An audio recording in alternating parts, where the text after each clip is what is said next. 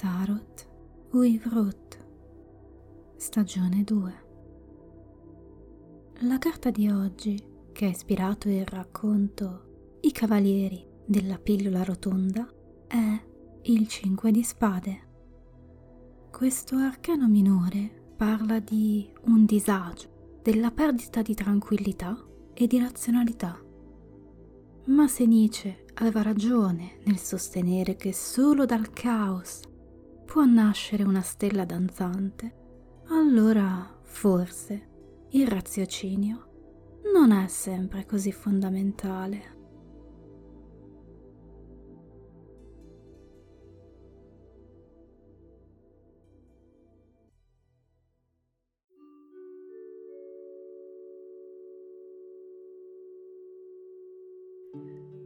Tarot We Wrote, stagione due.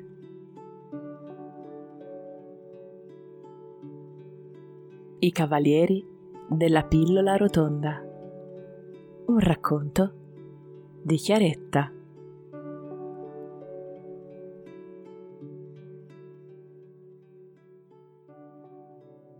Era primavera, quindi aveva sonno e l'allergia e si sentiva uno schifo. Si sentiva uno schifo mica solo per l'allergia e il sonno, quello era il meno, era soprattutto il resto, il problema. Roberto fissò sconfortato l'insegna di legno del ristorante. La tavola rotonda, c'era scritto su, inciso a fuoco con dei caratteri a malapena leggibili che volevano sembrare rune o qualcosa del genere, forse? Cazzo! Mormorò e raccolse quel poco di coraggio che ancora gli era rimasto per affrontare un'altra giornata di lavoro.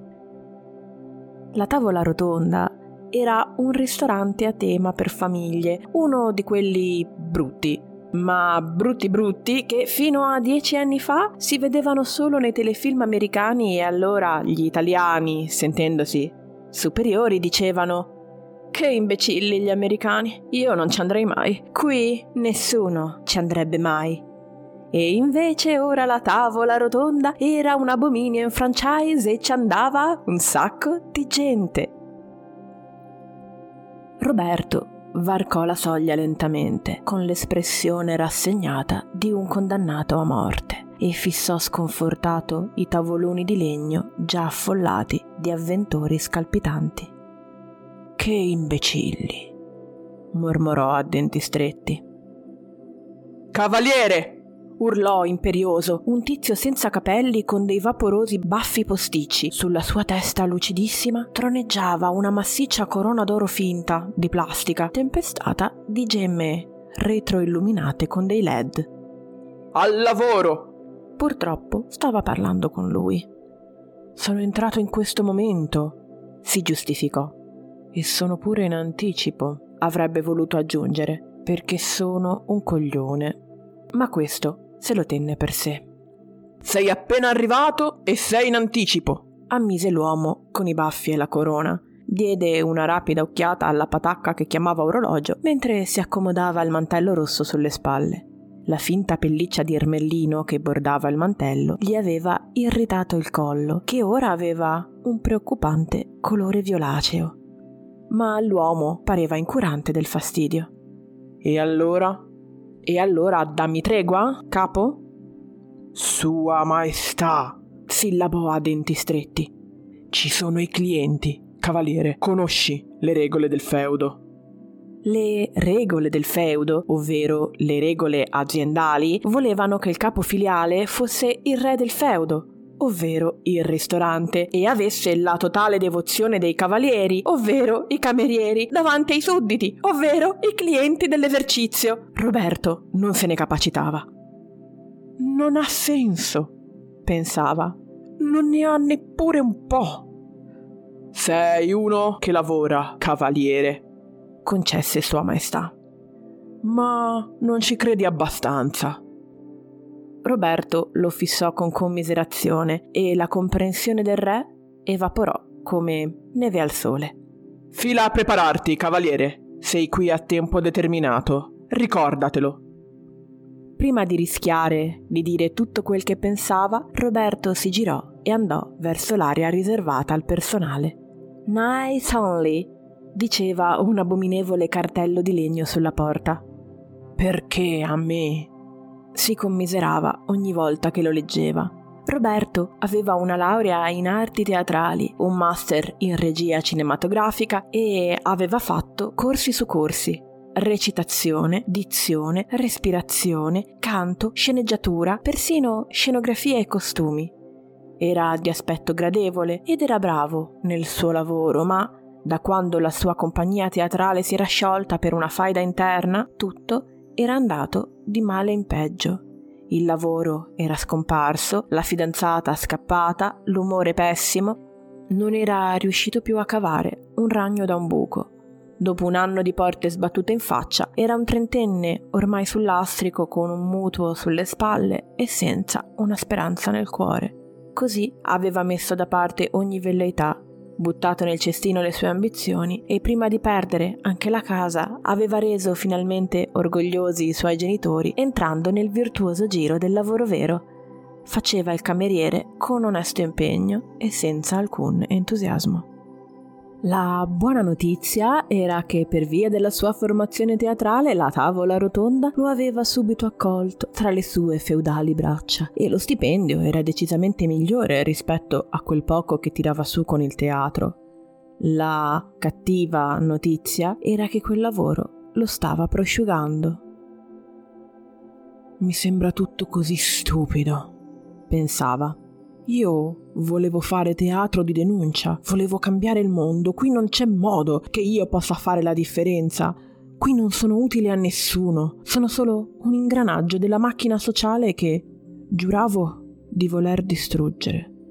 Sono inutile, la mia vita è inutile. Cercando di scacciare quei pensieri, entrò nella stanza riservata al personale, starnutendo.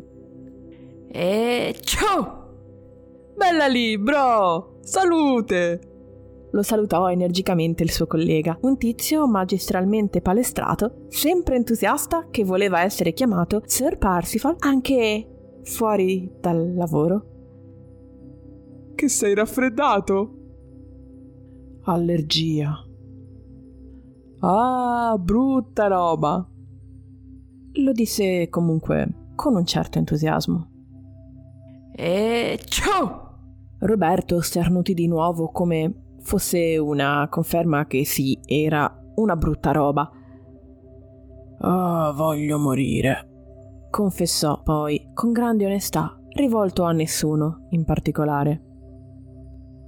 «Bro, bro, non si può fare», rispose con gravità Sir Parsifal. «Oggi io e te sconfiggeremo il Cavaliere Nero di Morgana». Quindi indicò con un gesto pieno di gioia un tizio magrolino che si stava infilando un elmo smaltato di nero, decorato da due corna da demone e fiamme rosse e oro molto glitterate. Oggi solo lui muore, è Sir Morto. E rise felice della sua battuta. Sir Morto scosse la testa sotto l'elmo demoniaco e uscì dalla stanza sconfortato. Ciao! Roberto sternutì ancora e si afflosciò sulla panca a fissare la sua armatura di plastica puzzolente. Perché? Oh, senti bro, cioè, mi spiace vederti così. Così come? Allergico. Sì, alla vita. Bro, bro, fatti forza. Insistette Sir Parsifal, tutto sorrisi e gioia, gesticolando. Anche io ero così, eh? Depresso? Roberto non se lo riusciva a figurare. Allergico. Ah, e hai risolto con gli steroidi? Roberto rise della propria cattiveria, ma l'istante dopo si sentì in colpa. Forse Parsifal era un idiota di un metro e novanta, gonfiato di muscoli e proteine, ma era un bravo ragazzo. Stava persino cercando di aiutarlo, cosa che nessuno si era preso la briga di fare da un anno a quella parte. Non era giusto essere antipatici con lui solo perché la sua vita faceva schifo. Senti Parsifal, scusami, questa è una giornata no. Tranquillo bro, è tutto ok. Stava frugando nelle tasche della sua giacca. Sono molto giù di morale, non voglio lavorare qui, ma dove vorrei lavorare nessuno mi vuole, e volevo fare grandi cose ma non riesco a fare neppure quelle piccole.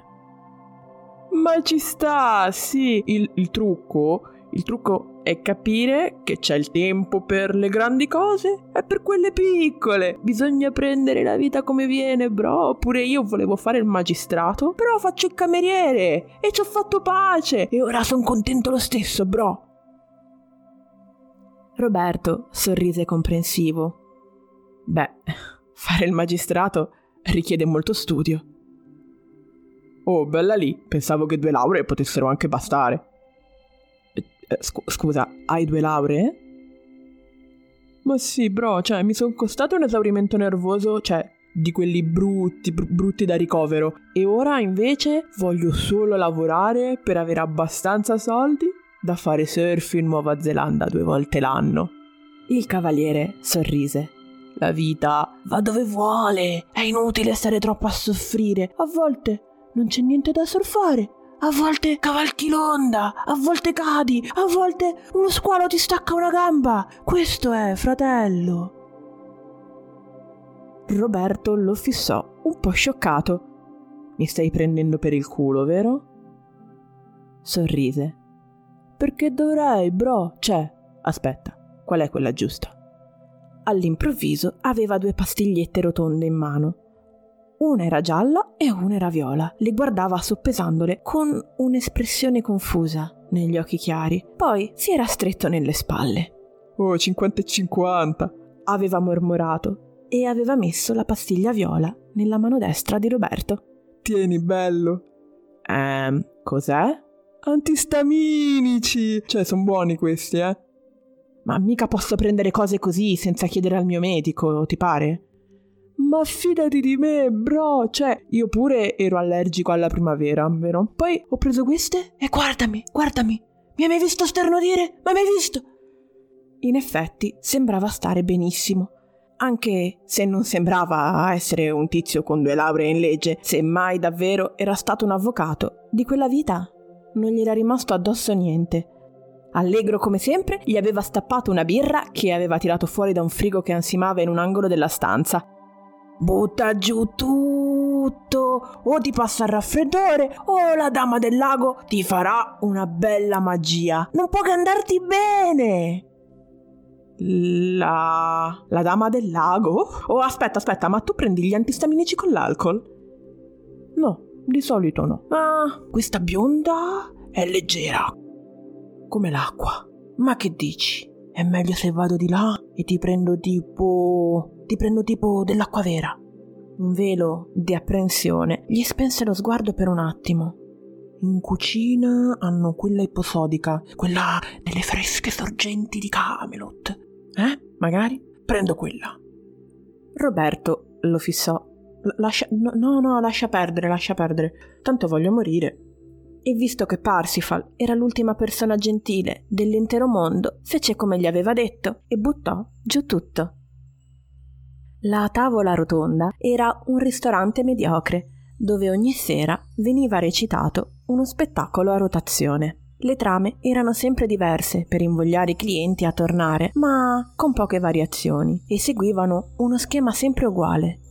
I cavalieri della tavola rotonda dovevano combattere contro i cavalieri neri di Morgana per salvare il re. Tra le grida di sostegno degli avventori, una volta sconfitti i cattivi, per festeggiare la salvezza, il re ordinava ai cavalieri vincitori di servire la cena ai sudditi, perché per averli incitati erano loro i veri eroi. Non aveva alcun senso. Quindi...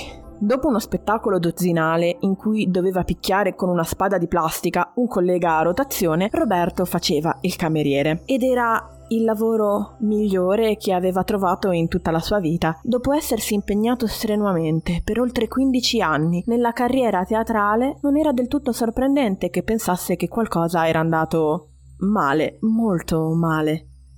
Sir Parsifal andava verso l'arena cantando il jingle del locale.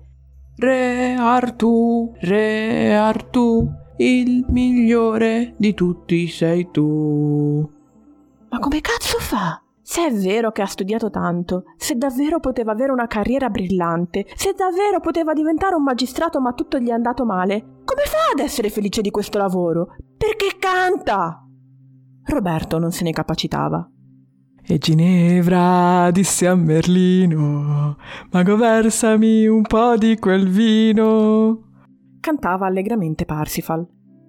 E poi voglio sapere da te, cantò in risposta Roberto. Sapere del re. Dimmi un po', intonò Parsifal soddisfatto. Re Artù, re Artù, combattiamo nel nome della virtù, concluse Roberto. In un ultimo barlume di coscienza pensò: ma che cazzo sto facendo? Perché canto? E la risposta giunse senza che alcuna domanda fosse posta. Vedi bro, gli antistaminici, come fanno effetto? O, o forse era l'altra pastiglietta, quella magica. Oh cazzo, mormorò Roberto, mentre poggiava il piede sulla sabbia chiara dell'arena. Se ve lo state chiedendo, sì, era finta anche la sabbia, l'avevano comprata al negozio della piccola edilizia, anche perché prelevarla da una vera spiaggia sarebbe stato alquanto illegale. Mi hai drogato! E all'improvviso, sbam, poteva vedere il mondo con gli occhi di Parsifal, anzi Sir Parsifal, e lui non era più Roberto, era di certo Sir Roberto, anzi, anzi era Sir Robert Prode, cavaliere di Camelot, e tutti, tutti, tutti avrebbero ricordato Sir Robert.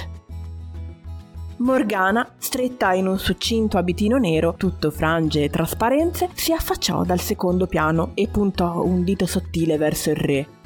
Re della tavola rotonda, presto il tuo bel reame sarà mio, mangerò tutti i panini e non resteranno patatini alla paprika per i tuoi sudditi. E neppure gli anelli di cipolla impanati e fritti che sono in offerta questa settimana. Tutti i sudditi clienti si spesero in finta costernazione. Buh, buh, oh no, salvate gli anelli di cipolla fritti, cavalieri, fatelo per mio figlio, gli anelli di cipolla, e così via. Ha ha ha, rise Morgana. Mangerò anche tutti i dessert a prezzo ridotto che potete avere, aggiungendo solo due euro al menù grande. Non me ne ero mai accorto, disse costernato Sir Robert a Sir Parsifal. È davvero cattivissima. Oh sì bro, cioè lo è, e io ci sono anche andato a letto una volta. No! E com'è andata?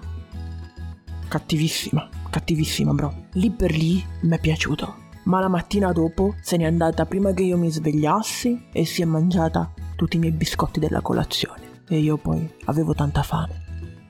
No, che perfida! Sir Robert di Camelot avrebbe difeso l'onore del suo fraterno amico Sir Parsifal. Amico, che dico amico, fratello, fratello, bro! Fissò con gravità il cavaliere nero di Morgana, che entrava in scena con passo pesante, roteando la sua spadona di plastica. Facciamogli il culo! E così fu. La battaglia fu impegnativa e importante, ma la vittoria dei cavalieri della tavola rotonda fu schiacciante. Con la sola perdita del povero Sir morto, riposi in pace. La notte era inoltrata e il turno finito. Il cavaliere nero sconfitto, Morgana si era ritirata nel suo antro oscuro del secondo piano, almeno fino all'indomani. I tavoli dei sudditi erano stati imbanditi e i dessert a due euro salvati dalle perfide mire del male. Il bel regno era salvo, ancora una volta. Mentre si toglieva l'armatura, Sir Robert di Camelot capì che presto la signora del lago avrebbe spezzato l'incantesimo e lui sarebbe tornato a essere solo Roberto l'allergico, ma ora aveva visto il mondo con gli occhi di Sir Parsifal. Il cavaliere suo fratello era seduto sulla panca sbilenca e fissava la sua armatura finta appesa al muro. Aveva gli occhi rossi e un'espressione strana in viso. Dovrò fare delle scelte, bro, disse finalmente a Parsifal. Cosa, amico? Dimmi, dimmi, cosa devi scegliere? E ciao! Ah, bro, delle due l'una. o mi licenzio, o mi presenti il tuo spacciatore. Oh oh, bro, dici che non erano gli antistaminici quelli viola, eh? Non erano gli antistaminici. Sir Robert tirò su con il naso, ma per oggi sono andati bene lo stesso. Ed era molto strano, perché Roberto vedeva le cose con più lucidità dopo quella sera folle. Aveva vissuto schiacciato dagli eventi ed era stato sfortunato, questo era vero, ma, ma era schiacciato anche da se stesso. Le sue ambizioni non erano state un vantaggio, un ideale o una strada da percorrere, ma per molto tempo erano state la sua spada di Damocle, uno spauracchio malvagio con cui confrontarsi, un approdo che non riusciva a raggiungere, un rammarico che lo intorpidiva di giorno e lo svegliava nella notte. Da quanto tempo non si divertiva? Da quanto tempo non lasciava che le cose accadessero, accogliendole con piacere? Quel lavoro, che aveva odiato ogni giorno, gli aveva salvato la casa e in qualche malsano modo gli aveva dato uno scopo per alzarsi dal letto ogni mattina. Lo aveva tenuto in vita. Forse era tempo di andare oltre, certo, ma era meno depresso ora che riusciva a vederlo. Se l'avesse capito prima, si sarebbe anche divertito. Scosse la testa. I postumi lo rendevano nostalgico e pensò che gli sarebbe mancato molto Parsifal se avesse dato le dimissioni. È stata una sera divertente, eh? Concesse. E come, però, e come? Però tu non prenderne troppe di quelle pastigliette, Parsi. Ma, ma che scherzi, però! Io, io faccio l'istruttore di spinning di giorno e sono sempre circondato da belle donne. Mi comprano un sacco di regali e a volte vogliono che esca con loro. E allora insistono che facciamo altri tipi di ginnastica. E, e chi sono io per negare qualcosa a una bella donna? Poi faccio il cavaliere di sera. In estate sto due mesi in spiaggia a fare surf di giorno. E l'amore con chiunque voglia, di notte. Non mi serve più drogarmi. Le pillole rotonde le prendevo quando facevo l'avvocato. Allora ero infelice. Tanto, tanto, tanto infelice. E avevo pure l'allergia. Ma l'ho sfangata, bro. E come? Se l'ho sfangata sono Sir Parsifal ora. Ma sai che guadagno più soldi così che nello studio legale di mio zio. Roberto lo fissò allibito. Questo paese è pazzo. Comunque, si drogava anche chi si è inventato questo lavoro. Oh, sicuro, fratello, oh, sicuro. I due si misero a ridere di gusto. Stavano per tornarsene a casa quando entrò, con passo pesante ed entusiasmo improbabile, il re, ovvero il capo filiale. Si strappò dalla faccia i baffi e li sbatté con una gran manata sul tavolo traballante che stava a ridosso della parete. Cigolò come se fosse giunta la sua ora, ma restò in piedi. «Voi due!» urlò verso Roberto e Parsifal. «Che cos'era quello spettacolo di prima?» I due si guardarono perplessi. «Se mi licenzia», pensava Roberto, pragmatico, «mi spetta anche qualche mese di disoccupazione». «Oh, re, capo, cioè, cosa, cosa c'era che non andava?» chiedeva intanto Parsifal, mortificato. «Ma cosa dici?» sbottò il re. «È stato... fantastico! Meraviglioso! I clienti erano in delirio e torneranno a vedervi anche domani!» «Eh?» «Sì, per la barba di Merlino l'avete fatto nero! Quel cavaliere nero, ecco appunto!»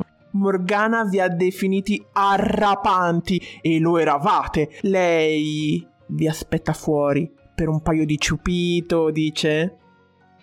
Sir Parsifal si sporse appena verso Roberto, che era sempre più allibito. «Ricordiamoci solo di nascondere i biscotti e andrà tutto alla grande.» «Che cosa? Ma cosa stai dicendo?» «Io lo sapevo che in te c'era del talento, Roberto. Dovevi solo scongelarti un po', sapevo che potevi fare grandi cose con la tua preparazione se ti toglievi quella scopa dal sedere.» Co- cosa?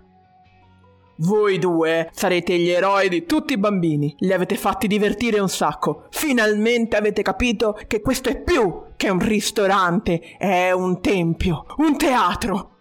Il re batté fragorose pacche sulle spalle dei suoi cavalieri.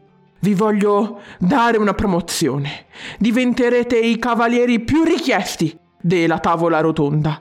Potrete girare altri feudi, viaggerete in tutta Europa portando alto il vostro stendardo. Da domani tenetevi pure le mance, quello che volete. Avrete un aumento e pure un'armatura nuova. Un'armatura personale. Gli occhi di Parsifal brillarono di commozione e gioia. Tutta tua! La decoreremo con l'effigie del Santo Graal, cavaliere. Proprio come mi hai chiesto quella volta. Oh re, cioè, te lo sei ricordato? Grazie, è il giorno più bello della mia vita, re capo! Roberto non sapeva se inorgoglirsi o essere allibito, così restò fermo con una faccia da ebete che diceva un po' l'una e un po' l'altra cosa. Il capo rise. Ci vediamo domani, prodi cavalieri! Stupitemi ancora! E non dimenticatevi che Morgana vi aspetta! E dopo aver ammiccato un paio di volte, se ne andò, tutto felice. Roberto fissò la porta attonito. Aveva rispettato ogni regola. Aveva fatto le cose come andavano fatte. Lo studio, i sacrifici, testa bassa e lavoro duro. Si era impegnato con tutto se stesso. Nel teatro d'avanguardia, negli spettacoli di denuncia, nel cinema indipendente che vuole salvare la società. Era stato un fallimento dolorosissimo. E ora aveva successo in qualcosa per la prima volta, finalmente, ed era inatteso. Non era quello che cercava, era commerciale ed era profondamente stupido, ma... Parsifal, davvero con questo lavoro possiamo fare felici le persone? È la magia della tavola rotonda, bro! Finalmente! La senti anche tu! Allora, questo lavoro non è inutile. Nessun lavoro è inutile, bro! Ser Parsifal lo osservò per un po' e poi gli mise una mano sulla spalla, allegro come sempre. Dai, vieni, bro, che c'è Morgana che ci aspetta.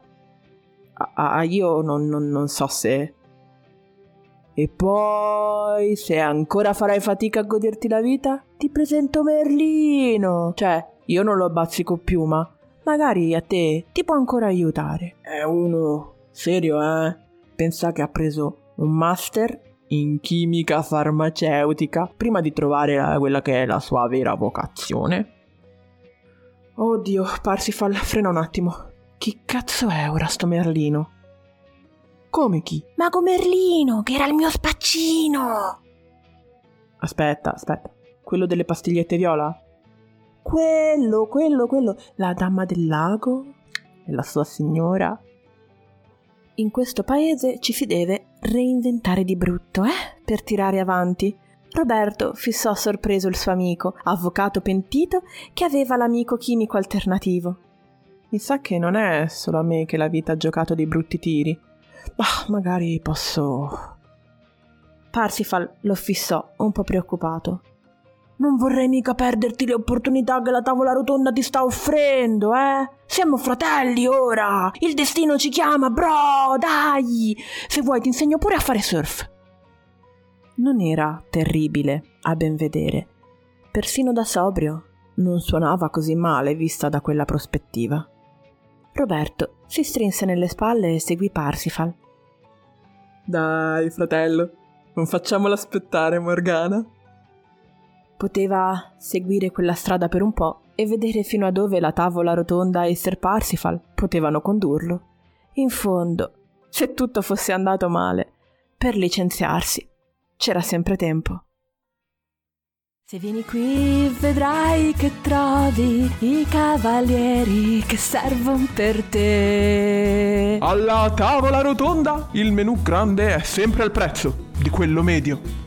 E Ginevra disse a Merlino: mago, vorrei un po' di quel vino. E poi voglio sapere da te, sapere del re. Dimmi un po', dimmi, o mago, di quando ha salvato i buoni sconto sul menù per piccini da quei brutti, brutti cattivi che li volevan tutti per sé.